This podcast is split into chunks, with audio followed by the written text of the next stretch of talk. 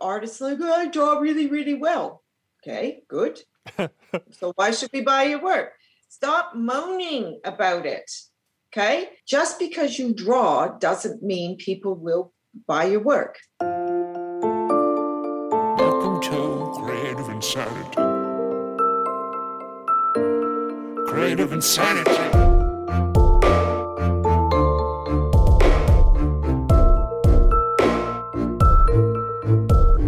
Hey, I'm Servant, a rap artist, producer, and a bunch of other things from Alberta, Canada, and today my guest is the lovely and lively Marta Madison. Marta is a fashion illustrator from Sydney, Australia, and today she launches her new book, Girl Can Draw, which is a beautiful collection of fashion illustrations, pro tips to increase your skills as an illustrator, and vignettes about the joys and challenges of freelancing. We discuss her experience as a successful commissioned artist, the world of bridal fashion, and what she's learned along the way to keep sane. We relate about the importance of good communication and people skills, which are things that sadly some creatives don't spend enough time developing. I particularly enjoyed her personality, her beaming vitality from across the world, and I ain't about to spoil the whole conversation for you. So, so Marta Madison, welcome to Creative Insanity.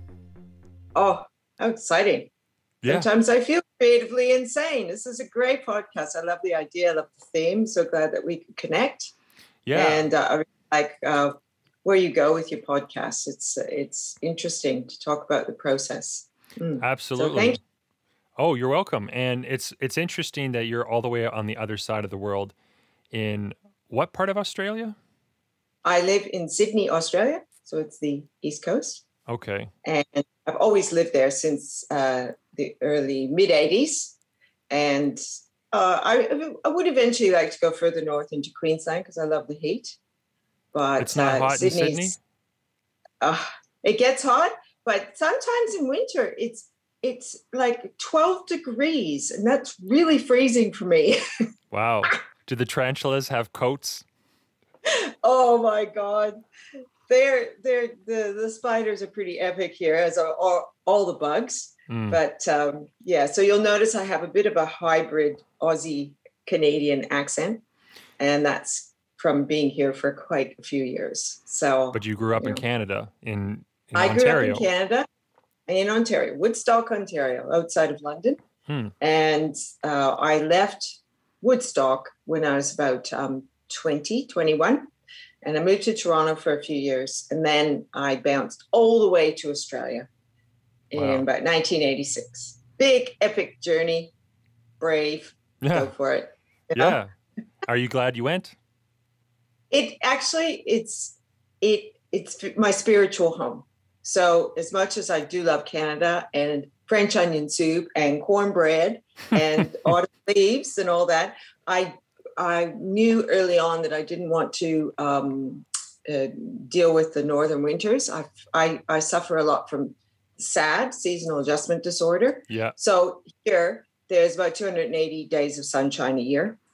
That's too many. It, it's so good. I will just literally go out in the sun and just not I'm not a big sunbaker, but I get energized from the heat of the sun. So when I came here, I couldn't believe how much better I felt, and so that's how why I just love it.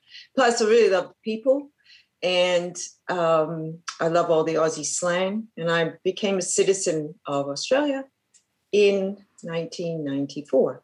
Wow! Put down roots. I thought if I'm going to stay, and uh, if I'm an Aussie, I'll say stay. Yeah. If I was going to stay, I um, decided to put down roots and become a citizen. I really love the idea of the voting and the, you know being the democrat democracy that it is. So yeah. I just love it.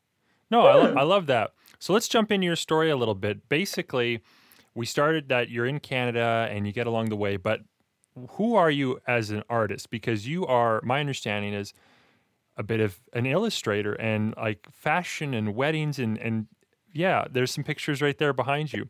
I'm actually I think what I'll normally I say this to later, but I think I'm going to pull it up right now. Um, I've got a little video from you that kind of shows some of your artwork and we'll yes. t- we'll talk over it, but I'm going to share my screen here. Okay. And uh, you should see this as well as my viewers and I'm going to just press play. And maybe you could talk a little bit about what you do as an artist, and then we'll dive into how and why. Okay. So this, I put this as uh, this is a book trailer because um, girl has to have a good book trailer for her book. Girl can Mhm. draw, and I I put together a few of my illustrations. I'm uh, quite diverse in what I draw. It's primarily fashion and primarily figurative. I have dabbled in landscape and sculpture in the past, but I decided um, to focus on bridal illustration because I absolutely love bridal gowns. There Um, I have done all types of fashion though, but uh, currently I really do focus a lot on bridal gowns, doing um, bridal portraits for people, but a lot of high end um, haute couture type illustration work, including shoes and accessories and all that. So, yeah, so this is just a, a quick snapshot of some of my work. And I also do editorial type illustration like this one, which is fashion, but it's also telling a story, as Yeah, most of my, that. yeah, and pastel, watercolor, pencil, and I am hand drawn. So I don't do a lot of digital work, and these are all done by hand. And I remember people, some people say, "Wow, you draw by hand with a pencil?" Right. Uh, yeah. yeah. It's It getting is old school. So there's something about the pencil work that brings a vibrancy and immediate immediacy that I haven't yet sort of achieved with digital. yeah. Uh, if I do digital, I will do a drawing first, and then I might add brushes or something a background in Photoshop. yeah. But just love it's how it's what I grew up with. So I've yeah. Well, I I love it. It's a, it's a very interesting. I'm always fascinated when I talk to artists who uh, in the visual arts because Mm, it's not a strength of mine whatsoever. I think at best I have a sense of composition, but I do Mm. you draw things from? Okay, no, we're getting in process. Let's step back a little bit. Why do you do this kind of art? Um, well, when I uh, when I started out, I just started drawing ladies, and my mother was a fashion illustrator, but she uh, put her pencils and pens away when she got married in the fifties. So I never saw her draw. So when I started doing, I was drawing girls based on my Barbie dolls. So they all had big boobs. You know?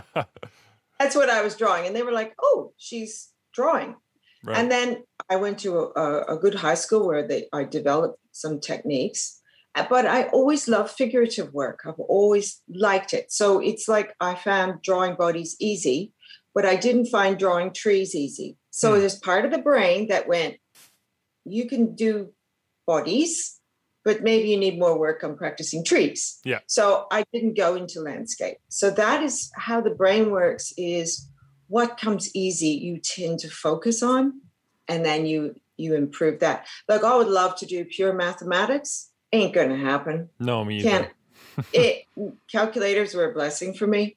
Like so God gives us each some sort of unique thing. So for me to try and teach somebody what I do, I find it difficult because it simply just comes out of my hand. And when when you look in the book, you'll see a range of different styles because on the day, I'm not quite sure which body will come out. So hmm. Also a reason I do what I do is because I have these flashes or visions that pop into my head. And that's a really great basis for a drawing. So I'll sort of quickly sketch them down and then I'll work that up. So that's another sort of kind of weird spiritual connection with the higher power sort of thing that just gives me these things in my head. It's like inspiration. I'm really grateful for. That's, you know, not many people have that, but a lot of artists do.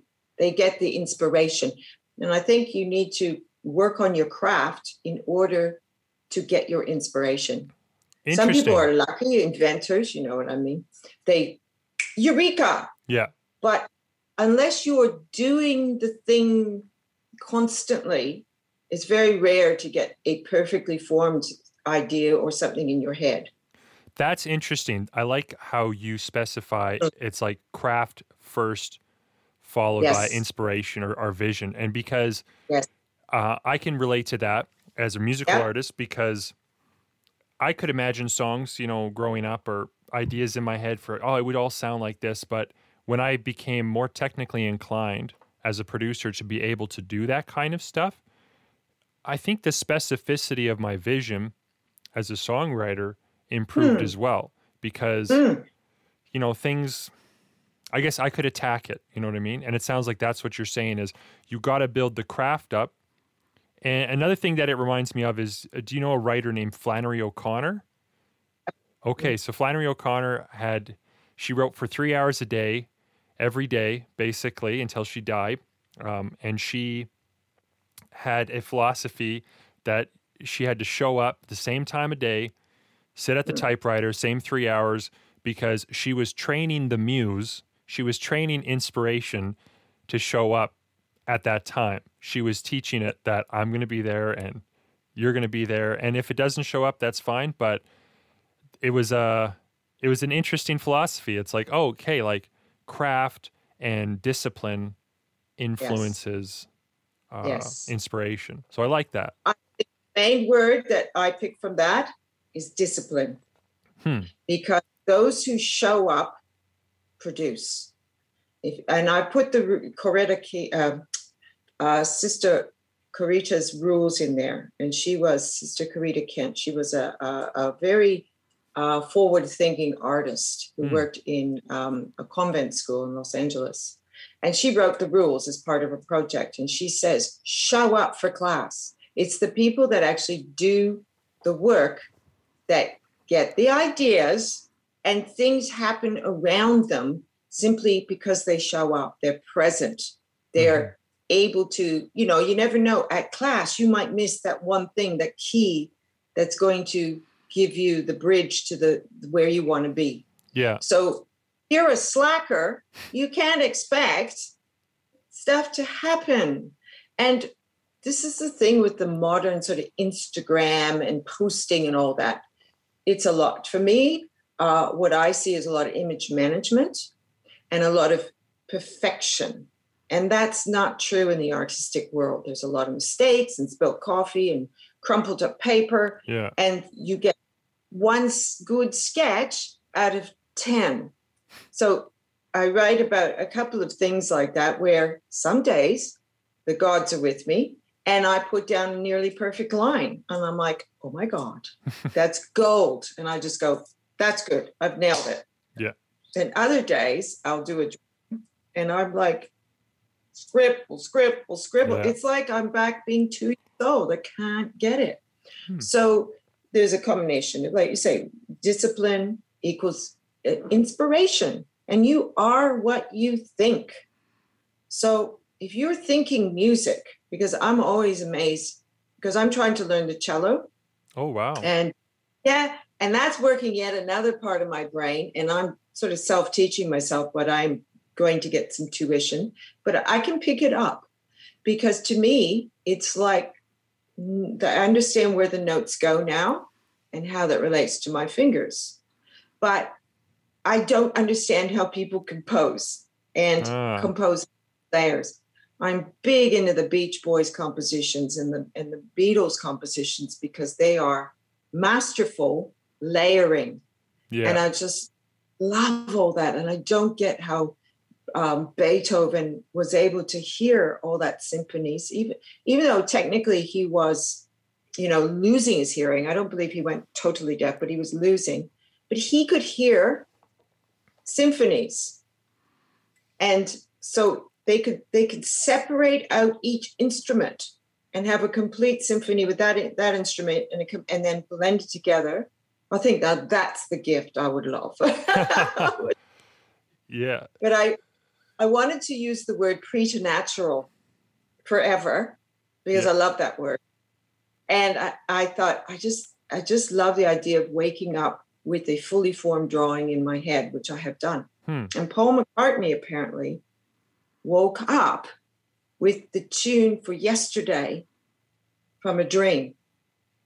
Interesting. And he sort of, yeah, legend goes, he sort of staggered to the piano and plunked out the notes because if he hadn't, it would have been gone. yeah, I can and- relate. Have you ever had that? Like, Oh yeah. Um, where I've dreamt things, uh, tunes sometimes. Uh, sell uh, once in a while too. Like you know, a tune just sort of comes to me. and Yeah. I have to race to record it on my phone or something like that. But but for me, you know, it's the it's the work very often that most of my stuff comes out of. Inspiration's great, but I I sit down a piano and I work my ass off and I I come up with stuff that um the, you say like these layers. I see that in the visual arts like what you do as well because I was looking at an artist uh, who I really admires uh, his Instagram, guy named Cesar Santos, and he's just got this great big beard, and he's really interesting, and he's doing like I think oil paintings, oil on canvas or something, and it was like a little fast video, rapid cutting through his process of one thing. And it starts with a blank page, and he's adding layer upon layer upon layer. And then at the end, you know, it looks better than a real photo. It looks like a moment, and it's I'm wonder how does a, how do you do that? And that that's one of the things that fascinates me is the parallel between the visual arts and the non-visual arts. It's like Mm. it's like a different dialect of the same language. Yes, I agree. And it is, and you're constantly talking to yourself through that process. So what Cesar would have is he's ha- he has now he has his template of how he does it, hmm and it's very true with oils and watercolor. You do layer definitely, and you have to work on your highlights, shadows, your darks and lights, and that's the thing with a lot of Instagram photos and things. You see the finished process, but underneath is a lot of years of how do I get to that process. It's a lot easier now because there's so many YouTube tutorials. Right. Yeah, that's helpful. Yes. So back in the day, you went to art school and you, you know, you learned certain techniques, and then today it's a whole other ball game of how do I learn how to do something, and you can go and see these fast forward, slow motion, whatever type of takes. Hmm and that's very it's been very helpful. It really helped me when i was starting out because i had huge gaps in my knowledge because i actually stopped drawing when i got to, to australia. And i didn't know how to be an artist. I didn't have a clue. So i just gave it up. I just went i'll be a graphic designer and that'll do because i didn't know hey you've Huh. got to be a paid artist and nobody mentored me and it which was very similar to my mom she came out of art Yeah, school I was gonna say. no contacts, not in 1948, 49. Most women didn't work, never mind be a commercial artist, Mm. very few in the 50s. So, without any sort of social or artistic supports, she just had the kids. And, you know, I saw a lot of sort of maybe sadness around that, not being able to have those dreams. But the funny thing is, when I came to Australia, I didn't either. And I didn't have internet, I didn't get it. So I kind of went to a few classes and it helped me understand. But it's only been in the last 12 years or whatever where I've had access to internet. And uh, I was slow on the uptake. I didn't even start looking at YouTube videos till 2010. what was I doing? That's okay. to go to I did I did actually go to um, uh, the National Art School had evening classes up where up the road where I used to live, and I did quite a few classes there. Still not a lot of figurative, but it was fun to do sculpture, landscaping, and learn a bit about color. Mm. But yeah, it was only since 2012 where I went, oh my God, I could go online and I could learn. And some of these guys are very generous with their time to teach, you know, online. Mhm. And they, they, I watch these videos too, and I'm like, do do that color of the hair, that skin? It's so good. But that's their style. Yeah. And you got to create your own style. And that comes through practice, practice, practice, practice, practice. Yeah. Mm. Practice and discovery, I imagine. So okay, Yes. so you went through this period of uh I was gonna say wandering in the desert kind of thing. The wilderness years, I yeah, call wil- them. the wilderness years. I like that better. Um, when did you decide to get serious about it? When, like, even as younger, like, when were you serious about art? When did you realize you could be serious about it? Well, the, the, the time when I left school, because I was quite fortunate in my small, very country type hometown. It's only 25,000 people in Woodstock, and there is surrounded by a lot of farms. Mhm. But it was a very tight community, and there were sort of three main high schools. And my natural progression was to go to one, which is quite sport orientated, but they did have a, a musical element, and I was learning viola. So at about 14, just before I was to go to high school, I just said, announced to my parents, um, you're going to actually enroll me across town into this really funky high school that has two hours of art a day. Right? Are we good with that? Because I was quite bossy, but I was very resourceful because I went two hours of art a day. I'm so in there. And it was really unheard of to enroll out of your district. Yeah. It was a long, it was a bus ride away, but still, I wasn't meant to go to this school. And I'm forever grateful for my parents to go, all right, just to shut her up, we'll get her enrolled there. And I had four years of art and, you know, mixing all different groups of people and uh, ended up being a very, uh, very un- uncoordinated cheerleader. I don't even know what doing there. And then yet I was having the occasional cigarette out the back, you know, so I was kind of going amidst all groups, but I was so devoted to this art Hmm. classes. And it was run by three legendary guys who managed to get the school board to help them build this massive two, three level mezzanine for paper mache, floats. We did um, and lettering. We did, it was unbelievable. And I'm sure these guys, and I, I honor them in the book, I do talk about them. I'm sure these, you know, guys were like, oh, these small town. Oh, I hope one of them or two of them makes something of themselves Right. because we were tearaways, you know. This was during the 70s, but they were really, really. Uh, they they could see I had something, and they were saying, "Please knuckle down because we think you have something." And I was like, "Ooh, somebody's really taking notice," and I did. And Hmm. at the end of um, my four years there, I was editor of the yearbook, and I had, you know, really put together a nice little portfolio. And then they said, well, you can go to Fanshawe College, which is in London, and take fashion illustration because it was obvious that's what I wanted to do. However, I went there, old bright eyed, bushy tailed, going, I'm here. I'd like to enroll. And they said, Oh, we don't have any course. There's not enough interest.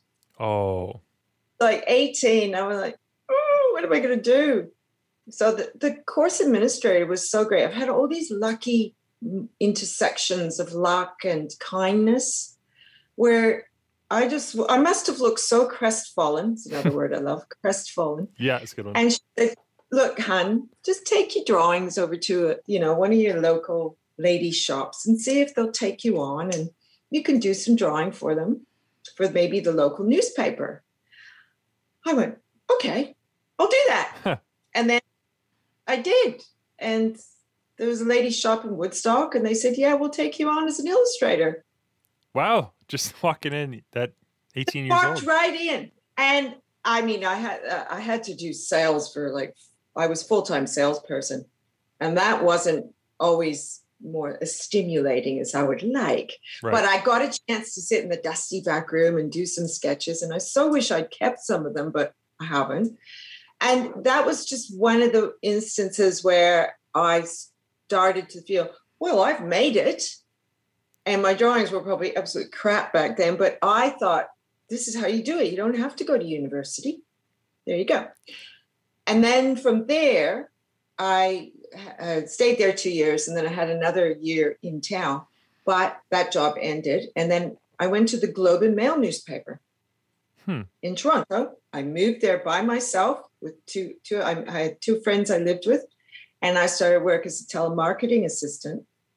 And uh, again, luck. I thought, hmm, I'm going to be a little bit cunning here. And I went to the art department. I said, I can draw. And is there any way some of the clients might like some illustrations for their ads? Sure. oh, Give great. illustrations. so I was a salesperson by day, and then I would go home and I draw these little ads, which are in the book, which are from the 80s. right. And there I was drawing these great dresses from the 80s for top fashion places. in Toronto. So I thought, done dusted. But in the, in that time, I had actually gone to George Brown College to do night class uh, to learn the proper fashion illustration techniques. So I had done, I had finally realized that I could get some sort of diploma or something in illustration technique, which I did. Yeah. So, So- you it seems like you took education very seriously, but Always, yeah, and I mean, even if it was non-traditional, you you realize the importance of always learning. And you say that you were very lucky, and uh, that you know the fortune of the kindness of strangers was something that helped you along. Um, and while Yes. that's while I know that's true, there's also an element of you presenting yourself in the right place at the right time, and some of that is discipline and habit and yeah so like you wouldn't have got the opportunity to start drawing some fashion drawings even while you were doing sales if you didn't go and ask i have a very similar experience um, i also write as well Yeah. um, i went to a local paper in a small town 10000 people where i grew Yeah. up it's like 45 minutes away from here and i walked in and I was, I think, 18 at the time. And I said, Hey, I would like to write. Can I do that for you in any way? And they don't get paid a lot to write. And Yeah. I offered to do it for free. So they were like, Okay, we'll give you something. And I wound up writing some columns. And then they sent me off to take pictures and, you know, write little, talk to some artists and things like that. And it was really valuable experience. And while I didn't do it for too long, I was, I think, stunned at just how you could ask for something and it would happen. Um, that's been a theme in my life for sure. So yeah, I really like that. You know, you were hustling. How was your mental health like at that time? Were you really excited about this? Was it keeping you afloat, or do you wish you had more time it for was it? um I, I always um i always think uh i started to feel very lucky and so i thought i'm going to ride this sort of luck wave and then i somebody always said to me once um the answer is always no if you never ask Uh, I like that. I mean, I live by that. So I am, as I said, I was very resourceful as a young person. Probably seeing my mom not be as um, assertive as we were growing up. I embraced a lot of women's liberation in the seventies. I wasn't, I wasn't taking shit, and I was going to just ask for what I wanted. Uh, and but also, you can get a lot more with sugar than vinegar Right. another saying. So I'm always polite and I don't test the friendship either. Like I don't take advantage. So I uh being a rat in the Chinese horoscope, rats are very they kind of look around for opportunity and they're, you know, they're busy doing stuff and they're, as I said, very resourceful. Yeah. So my my state of being, I was a very buoyant. I love that word. When people ask me today, "How are you?" I say, "I'm buoyant," and they're like, "It's an odd word," but it means you're kind of going with the flow, and you're, you know, yes, there's ups and downs, and, but you're riding it. Yeah. And as as I uh, found, I seem to always be in sales, but I found sales that type of hustle very draining yeah. and I could only do those types of jobs. And I think a lot of artists find the hustle completely draining. It's not who they are. It takes them away from their art. It it's like selling out, but yet nobody's buying my artwork. Well, if they don't know who you are, it's difficult to have. They're not going to come knocking on your door.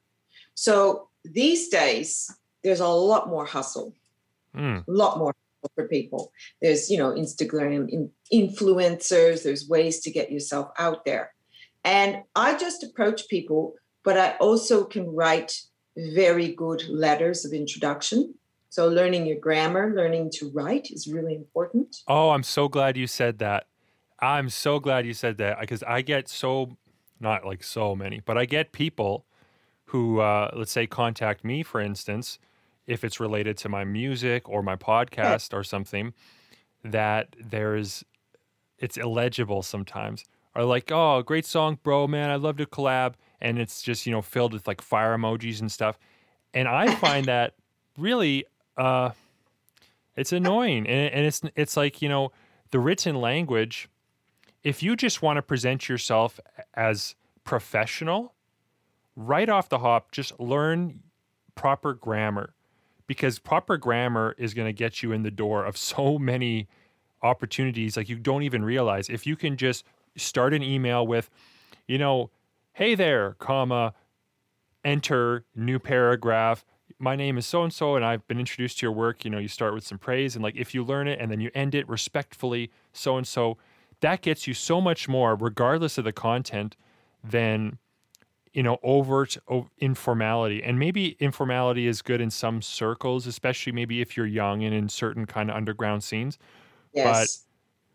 you know the, the areas that often to to make money in your craft or the, the places that have the keys to these places you got to be uh polite. You got to be grammatical. You you got to present your best foot forward. And that's something that that's literally the first time i've heard someone say that on my podcast is like oh, proper grammar. And it's like hell yeah proper grammar. It's and know the tone, know the tone of the person you're writing to, and, and yeah, like don't talk down to them, but don't don't be too familiar because they're running a business and you don't know them necessarily. So, uh, yeah, you get some rejections, but uh, when I first approached um, someone to uh, see if they would like me to do live sketching of their bridal stuff, yeah oh, I was very nervous, but I gave them a personal phone call Yeah. and I introduced myself and I just put out feelers. And again, um, uh, my name's Marta Madison, and I just was really adore your, you know, your bridal fashions, and would love to chat with you about possibly, you know, doing some live illustration of your bridal um, wear. And again, luck. We were just talking about this the other day. She goes, When you rang me, Hmm. she said, Your voice was just so upbeat and happy. And she said to me on the phone, I'm literally trying to find an illustrator. At this moment, I have the white pages open. wow so that's And we, and when she says, but it was your voice that just made me feel you had so much passion and professionalism.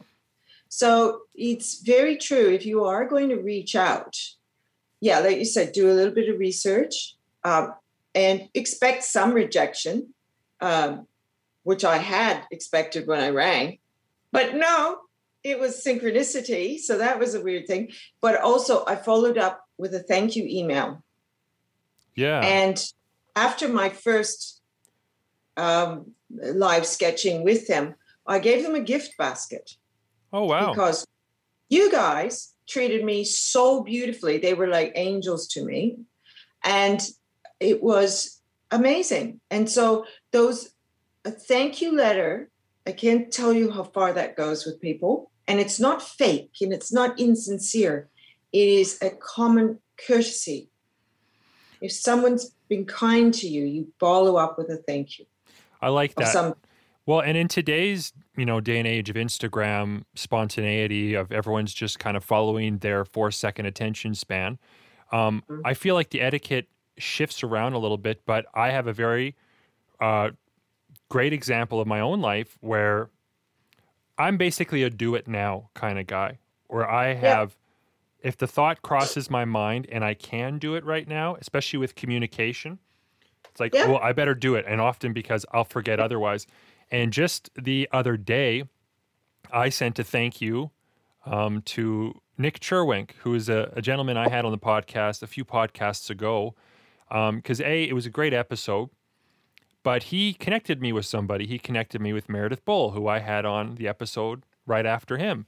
And she's Right. someone who's, I think, kind of taking me on a bit in a mentoring relationship. And she's she's given me a lot of pointers and we've had a few conversations and she's kept in touch and Yes. I'm I'm really like grateful for that connection. And so I had this thought that I was like, man, thanks to Nick. And so I was like, what the hell? Just pick up my phone and I, I sent him a short paragraph of thank you. Like I said, you know, when I'm in LA, I'm gonna buy you a beer or a coffee, one of the two.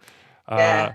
And just you know, I really I really appreciate it, man. And it was genuine, like it was true. It was spon- Yeah. but it was spontaneous, and I don't know, man. Like I, I just it definitely helps solidify a kind of because I imagine that Nick appreciated it. He said he did, and I mean, if I, you know, if someone was on my podcast and they sent me a message later, like, "Oh, thanks for having me on. That was so fun." Like, man, it it makes me feel like, yeah, I ought to have them on again sometime. Like, it's Oh yeah, like a follow up is always good. People love that.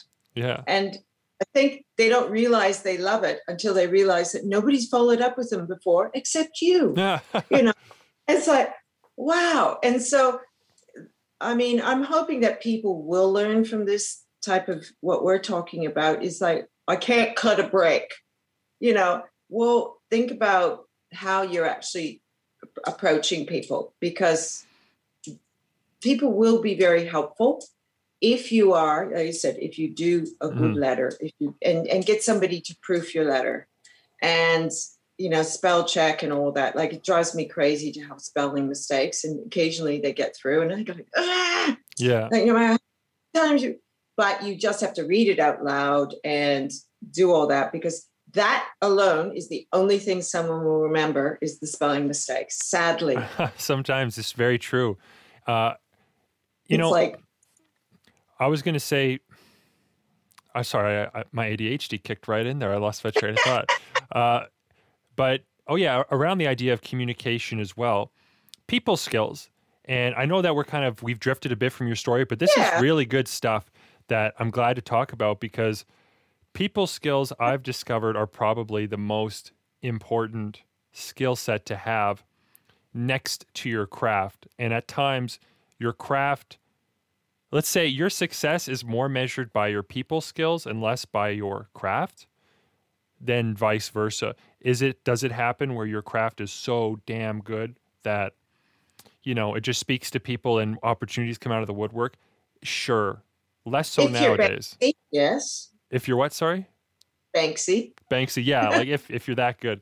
But- how many people skills that we know of. yeah, yeah.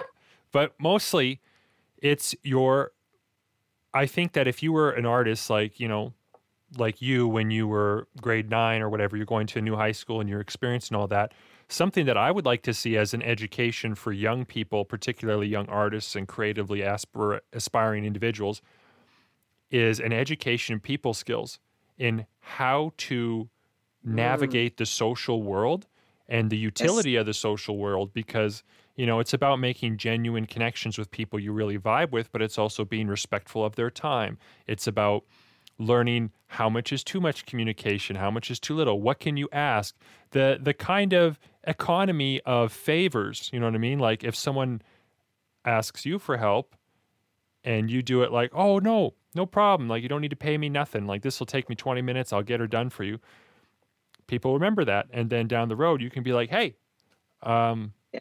would you mind making an introduction for me or something you know like Yes. all of that stuff is so damn useful. It's kind of a shame that there are so many artists and, and a younger version of myself who who was ignorant of it and didn't know and then felt lost. Like there's no way i could navigate making connections or making people look at my work It is it's a it's a big it's a big thing because nobody has to buy your work. It's not like we have to buy food. And why should somebody buy my work? Why? So artists like, oh, I draw really, really well. Okay, good. so why should we buy your work? Stop moaning about it. Okay? Because just because you draw doesn't mean people will buy your work. I always thought art galleries were this strange confluence of I have $1,100 in my pocket, cash. I walk by an art gallery. Ooh, I go in, and at that moment, your painting is what I need. Here's the le- that is just about how rare things are for art artists, Right. Right. so with galleries, you you're trying to get people to come in to buy, but unless they've got some sort of subjective and emotional connection to your work, they might think about it. You know, it's very rare the spontaneous purchase. I Yeah. must have it. So they that is where the struggle for the artist is. So it, the whole thing about building your following, connecting with your potential clients. That's relatively new because in the old days, you had an art gallery represent you and they did all that work. Hmm. Back in the people went to a gallery, you had an exhibition, you sold a few paintings, you went back to your studio, rinse and repeat. These days, that is flipped on its head where you are selling through Instagram, you are selling through other avenues, and you don't need necessarily a gallery. So you are the galleryist, which is a whole subset of skills.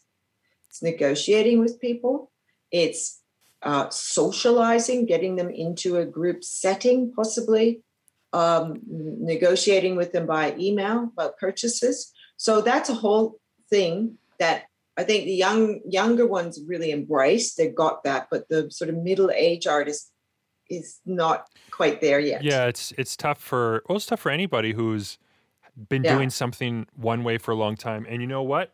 Direct corollary in the music industry, labels. Labels would represent your musical artist. Oh yeah. And now everybody's independent. Well, there are labels out there. Most of them suck. And I mean that real nicely. It's the nicest way I could put it. Most of them suck. They're going to rob you sideways for your work and take total advantage. And half the time, they're not even going to do anything that you couldn't do on your own. There are exceptions. Yes. Find uh, the artist dream that I had when I was a kid was like, oh yeah, you make great music, someone sees it, they they you know you go perform somewhere, they jump up out of the crowd and say, ah, you're the guy I've been looking for. We're gonna sign you to whatever rep- record label, and we're gonna get your stuff, vinyls and everything. It's gonna be crazy. It's not. It's just not how it is. You're a full contact artist as an independent, and now it you'll actually make more money doing that if you do it great because you Yeah. own your masters for music like there's so much that you have and then i imagine for an independent artist like an actual visual artist yes. you don't have a middleman taking some of the money let's say if you sell a commission or something right Mm. Oh, and see, there's a big thing here in Australia, and I, I'm going to come back to the box tops because okay the box tops were a band okay sang uh, the letter, the song about "Give me a letter, because my baby gonna live without me no more." And I was watching them, and they went broke, Wow. completely ripped off by the, completely devastated by Yeah. the label they were on. And so Al- Alex Chilton was the lead singer at 16. He'd already had like a super number one hit in yeah 1966. And said by the time they the band said by the time we figured out we had no money, we were so jack of touring that we just disbanded. And they made millions for their record company. And the yeah same it's with Bad heartbreaking with so many Badfinger, two of the band members suicided because they could never get their money, never get their royalties. And there's a whole, you know, most of them are the bands from the 60s and early 70s. They just couldn't navigate that. But you're right, that whole that whole thing of I will be seen, they will come to me, I will sell. And in, in Australia, there's this there's this um, way of galleries now. Yeah. I've not ever done this because I can't economically justify. They they often have like what's called a pop up empty space, and for a weekly rent of sometimes upwards of two thousand dollars, you pay, you can put your pictures up. But you have to have an opening night, which you pay for. You have to man the front desk, which you pay for, and yes, they don't take any commission, but you can spend $3,000 just hosting a two week exhibition. okay how do you Yeah, feel about so- that I, I haven't jumped on that bandwagon because I'm like, hmm, now I don't see how that's beneficial to the artist. I would say So- the only way that I could see that being beneficial is if that takes place, let's say, at some kind of art convention where Mm. it is well known that people will go there to purchase art or something like that, or it's in an art district where, you know, like there's maybe exceptions, but your work better But- be. Street traffic, it's to me, um, you know, unless you are extremely well known, I, but then again, you're with, you're represented by a gallery. Yeah. So The game has changed. Well, what I, I do like, and it, this kind of ties into the whole idea of self publishing. So the the traditional route was you send your manuscript, your baby, to you know ten publishing houses in Yeah. hopes that one might find time to read it within the next year, and it doesn't sit in a pile of oh here's the incoming. Um, then they publish it, they get royalties, but you actually have to, they nowadays, that's all changed. You actually have to have a decent following on Instagram before they'll look at you. Right. Some words, words of, you know, 50,000 followers. You have to do the publicity. Sure, they'll print it and they'll put it in bookstores and they'll give you a nice sort of launch, but you're basically doing all the hard work for them and a lot that's why i and a lot of other people choose to self-publish Mhm. because there is a tremendous amount of middlemen and then there's also the vanity publishers i don't know if you've heard of them Is that like Harlequins are- and stuff? No they're actually uh, there's ones like i can't recall the names and i wouldn't say them on on air anyway but there's ones that Oh, will charge yes. Vanity five I remember. dollars, five thousand dollars, and they will, you know, print it and then put it on their little um, website Yeah. where, and then also, I believe, put it on Amazon for you. It's a racket. So you init- essentially you buy your own book.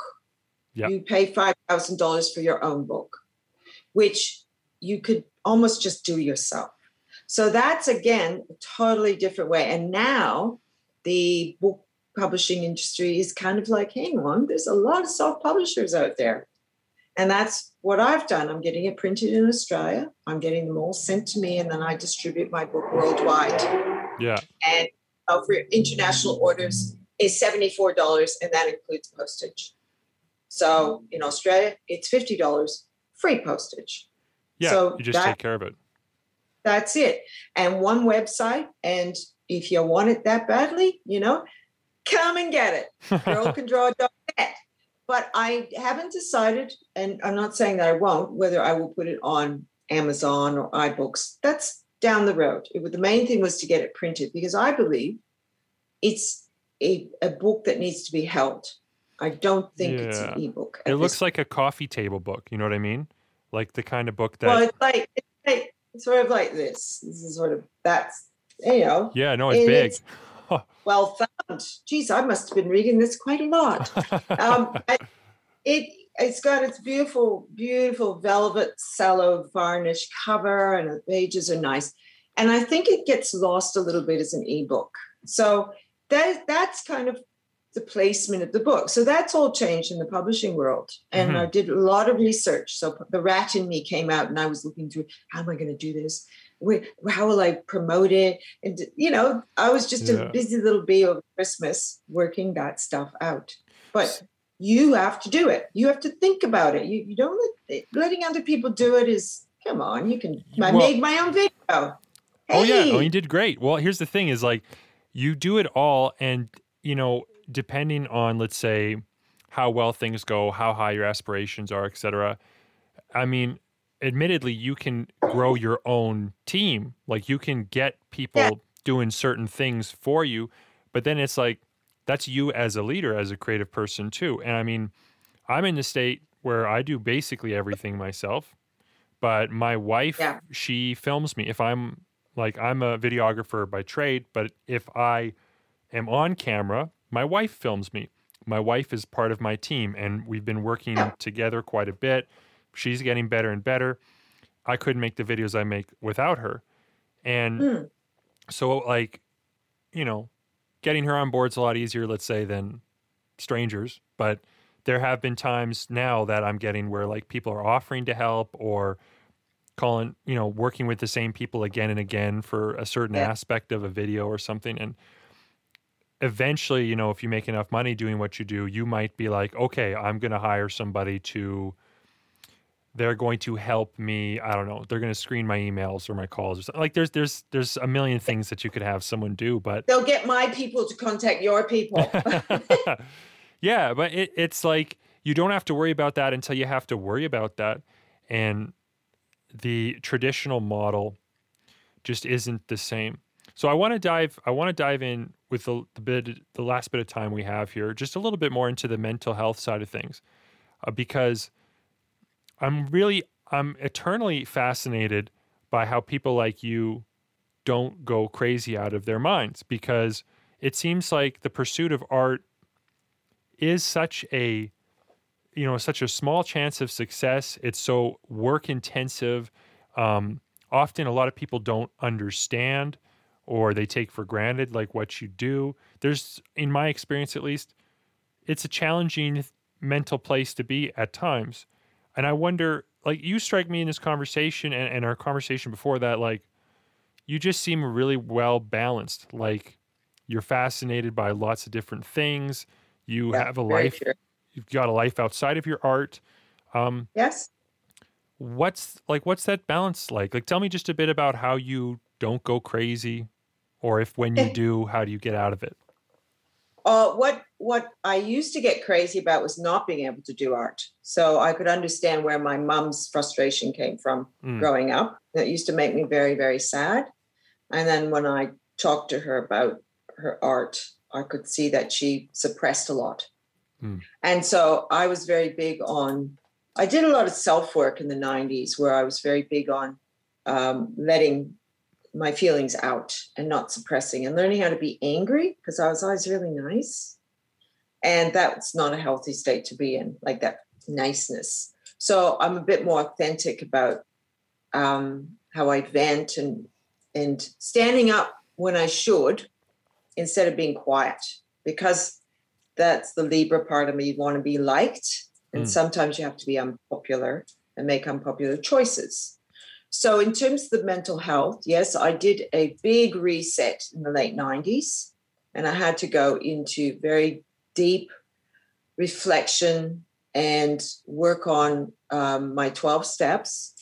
And because I wasn't drawing at all, hmm. and I had a feeling that I wasn't being my authentic self at all, and I couldn't access any sort of connection to any spirituality.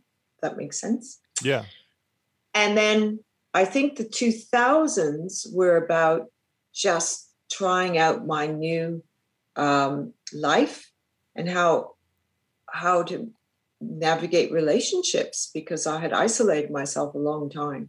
And I wasn't isolating in an artistic way either, which is really bad for my soul.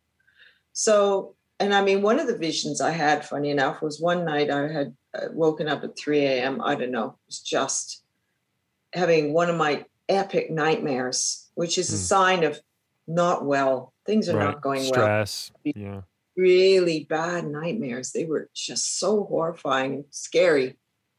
And I kind of came out of this nightmare, and, and it was sort of just as the light was coming in the room.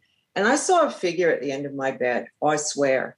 But it wasn't a scary figure, it was a specter, it was just a, an outline, but it was sort of hazy. And it was, I, I was thinking, oh, I heard these words, wake up.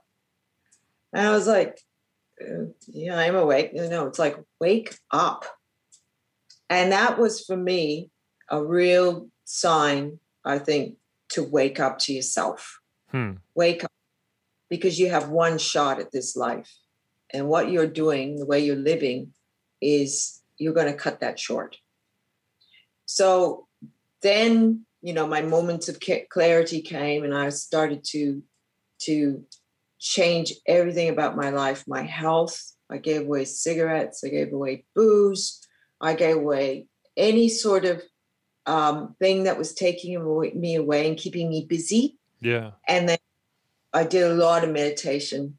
And it wasn't until 2010 and uh, that I went on a meditation retreat, which really helped me get in touch with my creative side. So for the for that 10 years since 1997 to 2010, I was living pretty I was living clean, as it were. I was in a in a relationship which was coming to an end in 2010.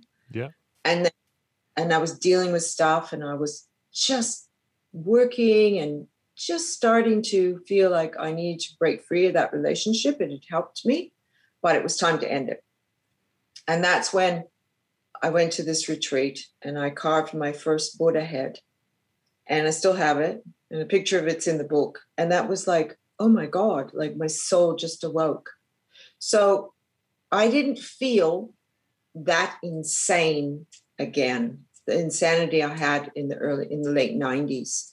And that was just not being in touch with my creativity and being just an emotional uh, isolationist mess. Interesting. just not asking for help and and trying to do everything on my own, but really very very lonely. I didn't have any substantial relationships for you know the 90s. There wasn't anything of any depth, and so until I sort of cleansed myself, I couldn't be a friend to anybody, and I wasn't being a friend to myself. And once I embraced more meditation and prayer, people found that they that the light in my eyes came back, and that honestly, I can say, Spencer, that people literally smile at me on the street now, strangers. My girlfriend says, "What is going on with you?" We were walking the other day. She said, "Everyone smiles at you." I know. I said, "Random people just grin at me." She said, "It's because you're so open." you are such an open, inviting person that you get these smiles. And it is a beautiful thing. And I, I pray that people feel that, what I feel. Because a lot of people don't get smiles when they on the street. Well, it's really interesting that you would go through like that sounds like a real trial of you said Mm. a lot of angst started from like not getting enough time to be creative.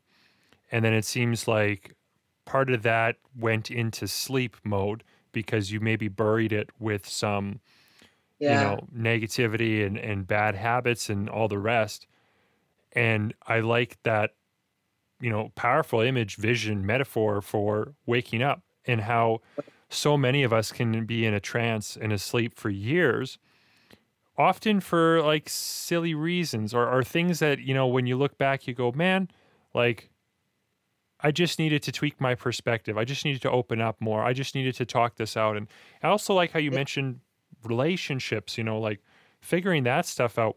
I think that what I'm kind of getting out of this is like there is a whole health that is more than just, you know, your creative self, like your physical health, your emotional, spiritual, relational, all of these things have interplay, very, very valuable interplay with your creativity. And your creativity has interplay with those other things as well, right? So, yeah, it's like um, you need to be able to heal all parts of you. And the, the focus on creativity and the lack thereof that you had was too narrow of thinking, right? It was like, no, It- you, it, A lot of it was killing me. Yeah. yeah, and not and i just think my higher power said you we've got bigger plans for you Hmm. we you are going to draw and bring joy to the world despite yourself like despite all your i'm like i didn't even know that but as they say in 12 step program don't leave till the miracle happens and i couldn't believe it i couldn't i could what miracle like and then i look at my artwork and i think that's the miracle I was being that's the joy I was meant to bring. And the, and when I actually the only other time I get sort of creatively insane Yeah. is if I'm doing a commission because when I draw for myself, whatever, I just draw, you know, I draw pretty Yeah. pictures and it can be full of mistakes and whatever. But when I'm doing a commission, that can be a lot of pressure because first of all, the person has to like it. You want to do them justice. You've got a time constraint usually, yeah, and they will they can ask for multiple changes. So you've got to be a bit agile. You've got to practice diplomacy, but also respect that they're the client. Yeah. And I I wonder how many people get the shits, as it were, and say, "Oh no, I this is my art. I am not changing a thing. Don't you don't I love it. It's a French And I- person. yeah and i you know and so i do counsel in the book that if you are going to do digital art or whatever, a lot of digital art is all about we're going to change that background and you can do it quickly. Yeah. But if I'm drawing something, I have to start again. That's Yeah. you know the background be already painted, well, that's and I'm why- not change it again, yeah. And or am I? Well, and personality, like when people when people go to you for a commission, this is like where some of the modern branding is kind of on point is the idea of you're kind of selling yourself in a way. And why Mm-hmm. that's great is, you know, if I were to go to you and say, you know, Marta, I'd love for you to to draw me uh, something to do with me and my wife or whatever, like whatever the commission was. Yes. The goal, like the hope is that I have fallen in love with your style and your work and stuff, and then I'm just going to be hands off and say, okay, this is kind of what I'm thinking. You know, me, Yes. this is the subject, and then you do your thing, and I'm just gonna gonna love it. And that is, I think that the hope for any like freelancing artist or something like that. You know, like people approach me for like production some once in a while, and it's like, you know, just do your thing because we like your thing, whatever it is, and that's amazing. Um, and you're right, digital art has a lot more flexibility. Um, you can just pop things in and out. And, Yeah, it's often used for that because it's quick to switch and Mhm. stuff. What what I tend to do is like, I think people see my work, so it's attraction rather than promotion. They already feel a synergy, Mhm. a, a connection, and uh, there's trust to trust that this person will, you know, because a lot of commission portraits are rejected. Believe it or not, there's quite a few people going, "No, I hate it. What are you, what are you thinking of?" Oh, I guess it so. eh? happens and i've heard it quite a few times in you know my old facebook group and Hmm. they didn't like it so what i've learned is i send progress sketches and partial painted bits so there's no Yeah. surprise at the end because this the unveiling should be the culmination and that's just the way i work because i've learned that i think people like to be involved in the process and then when they get the whole thing they see it in toto as it were yeah. and that's how I found to manage how far I'm going. Now I worked with a uh, a Belgian lace maker. It was a fabulous job drawing uh, eh, his lace on designs that brides would bring in. So Hmm. they'd bring in a photo of this gown, say, "I love this gown. I'm going to have a seamstress make it," and he would sell them the lace to go on the top or whatever. It was an exquisite commission. And I had many times where he was such a master of understanding lace because his family had been involved in it for 300 years. So he kind of knew the Wow. stuff. Okay. And he was the son of the of the the great great uh, son of the owner and the great grandparents and all that. Yeah. Anyway, he'd gone into it and he knew what he didn't know about silk does not exist. So he'd say to me, "The silk you have drawn looks too heavy for what the silk is."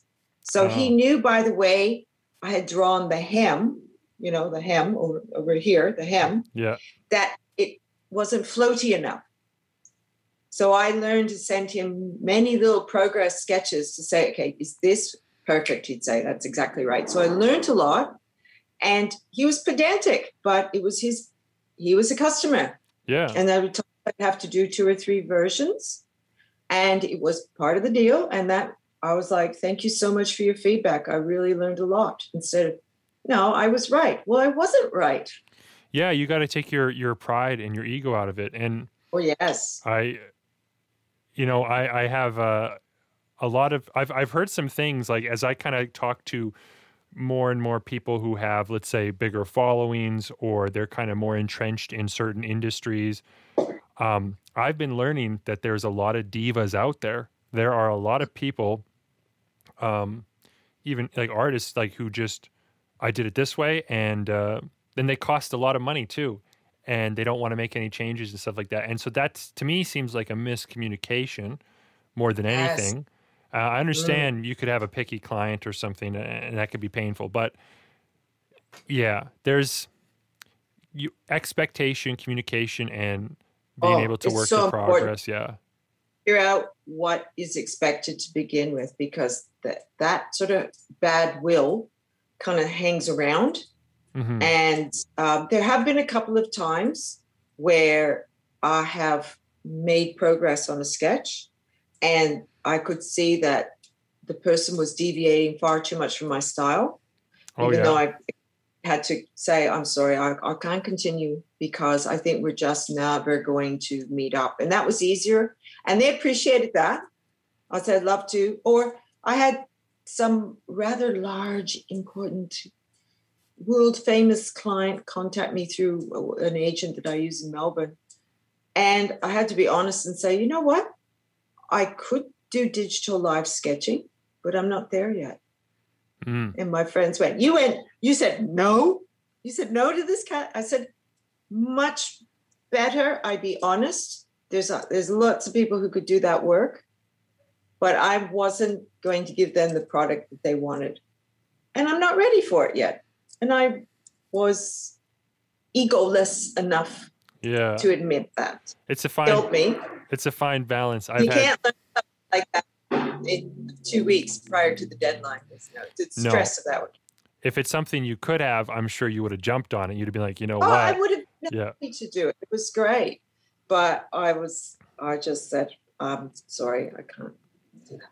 Well, I love that. I, I love that much. Like this is such a balance of like practical advice uh, for Yes. freelancers and commissioners and stuff.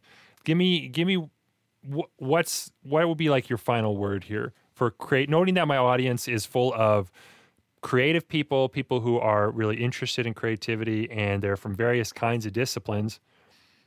What's a big takeaway for you in your life as a creative that you'd just like to put out there? Oh, okay. Well, I think when when I was when I've been writing the book and I talk, I have a chapter on success. So I've defined success as my ability to connect with people. That's what I think my art is about, and I've found portrait work to be very satisfying way to do that. And to hand over a painting of a cat or somebody's house or whatever, and they have tears in their eyes. That's there's nothing that can beat that. But I also feel that doing the work, putting the hard yards in, you know, practice, practice your hands. If you're drawing hands, practice Yeah. because the hands make break a fashion drawing. Let me tell you, and stick to your strengths. So I've got. Um, I'm very grateful for my gift, but I have my limits. So I work to my strengths. I try not to do what everybody else is doing. I don't like fads. I think they come and go. There was a time when everybody was drawing these paintings that had drips coming down the Hmm. face, and I knew it was a fad. So just keep going on your path and build up that sort of portfolio of your stuff and be just be very curious and not stuck into one thing um, as i always say be grateful for your gift and try and sh- share mentor other people. If you're older try and mentor other people which i really love to do mentor young artists. Um, and i'm not getting too hung up on what instagram's doing whether you're going to sell the next painting because i think that really eats away at you. Mm.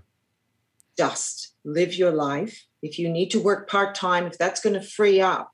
I was talking to one artist saying he's i don't want to get anything done. I said work part-time can you work part-time? Because then you're allowed you can get more yeses into your weekend by working monday to thursday. You have opportunity to say yes on thursday. Things open up. The universe is not like a vacuum. Right. it will fill your free days with stuff. So there is a way to um, to gain more, to claw back some more of that art time that you need, because we all have to work. No one wants to go hungry, and this notion that you have to be a starving artist, forget that. Yeah. Be a sane artist. That's Be insane. That will drive you insane quicker than anything. Is forcing your artwork, forcing your art to to um, to pay your bills. It's the other way around. Getting enough money to pay your bills frees up you to be an artist, frees up your art because that's very stressful to worry about money. Yeah, and I'd say for I'd add on to that that for artists who are able to pay their bills through through their art, most often that I that I see, um, they are still doing their art on the side that has nothing to do with their commission, and then they feel like they're hustling because, like, okay, Yes. so they're getting commission work and it's great and it's exciting and it's good, but it's not really hundred percent the thing that speaks to them, and so they're hustling their ass, making time for the thing that speaks to them, and then for for some lucky gifted hardworking individuals once in a while they get to that spot where that's the thing that is their passion 100% is what pays the bills. But i hate to see the pursuit of that in exchange for the sanity of today because there's a Mhm. lot to love about whatever your situation is and if you're working a part-time job if you're working a full-time job you've got kids like whatever's going on in your life allow the creativity you know hustle it as you can in your free time but it Yes. should be adding to the richness of your life and not taking away so Well, I also think that um, what was I going to say about about the whole commission thing as well is be very careful about doing what you love. Now I know that's counterintuitive because your passion can become your poison. ooh Because if you, you know, if you want to draw bridges, I know for a fact that I was drawing a certain something and I was like, this is becoming a prison. I'm not liking this at all. So Mm. be very careful that too much of a good thing becomes a job. So you have these dreams that you might want to draw these bridges and you might want to do this. And all of a sudden you're doing nine to five bridges. And guess what happens to your passion? It's a chore. So that, you know, this whole thing, do what you love, do what you love is nice. And that's very motivating. But sometimes it's better to do what you love part time so that you don't kill it, you know? Oh that's Keep great going, fresh. You know, keep yourself doing challenges outside of your paid work. You know, just do it, do do your life drawing or whatever that you have to do that keeps or you know, recording your own stuff. And don't be bitter. Oh, please, people, don't be bitter. You're gifted. And that most most accountants sitting in their offices would love to be gifted, but I think they're gifted with numbers. So Yeah, I they- can't really say but there's there's a lot of people who would love the gifts of creativity uh, as as we commonly understand them things in the visual arts That's and right. musical. A lot of people would you love know, that yeah. why my uh, artist? A, a stroke of fate genetic lottery. There's nothing uh what did i say? There's nothing people always used to say to me well, aren't you clever? I'm like no not really clever. I'm just lucky so there's nothing clever about what i've done if there's anything clever it's that i've managed to bring it to the world that's the clever part yeah the fact that I've actually managed to purvey it into parlay it into something that's an income, hmm that's clever. But drawing per se is is like musical talent or that talent with numbers. We all get something. It's Well- just doing something that, that's important. I love that and i think that's where we're going to end. On- so Oh, absolutely. So marta thank you for coming on to the that podcast. was great. yeah where where can uh, people find your stuff? I, I already pulled it up at one point but Oh, where would be the best place for people to go and connect Well, with if you? they want to actually purchase the book, which is out in May, it's at girlcandraw.net. that's easy. And yep. And then if you want to see my uh, website, it's uh, drawntofashion.com.au in Australia. So I'm so it's drawn and then TO and then fashion because I thought I'm very drawn to fashion. that's also a clever name drawn to I couldn't fashion. believe nobody had that website. Amazing. so, and then of course there's girl girl can draw full stop. No, girl can full stop draw net on Instagram. girl can Yeah. dot draw. Because funny enough, there were four other girl can draws names on Instagram. but can they They're eight, they're eight years old. Each of them are ten and eight. oh well that's But I- great I followed them. oh really I thought they haven't posted since 2016. I'm like, do any of you want to relinquish your name? That's funny. Well, that's that's well, great. I followed them anyway. That's that's was nice, and they could draw, but they only posted three things, so I'm like, eh. anyway, oh, it's been so lovely to chat. Thank you for listening to today's podcast. If you found any of this valuable, please consider subscribing, recommending this to a friend, or leaving a positive review on iTunes, Spotify, or wherever you happen to be listening. If you watch this on my Servant YouTube channel or Facebook page, please leave a comment and share. I love to hear from my listeners and learn from them. Learn more about me at www.servant.com. That's S R V E N T.com. Thank you again for your time. Now go be creative and sane.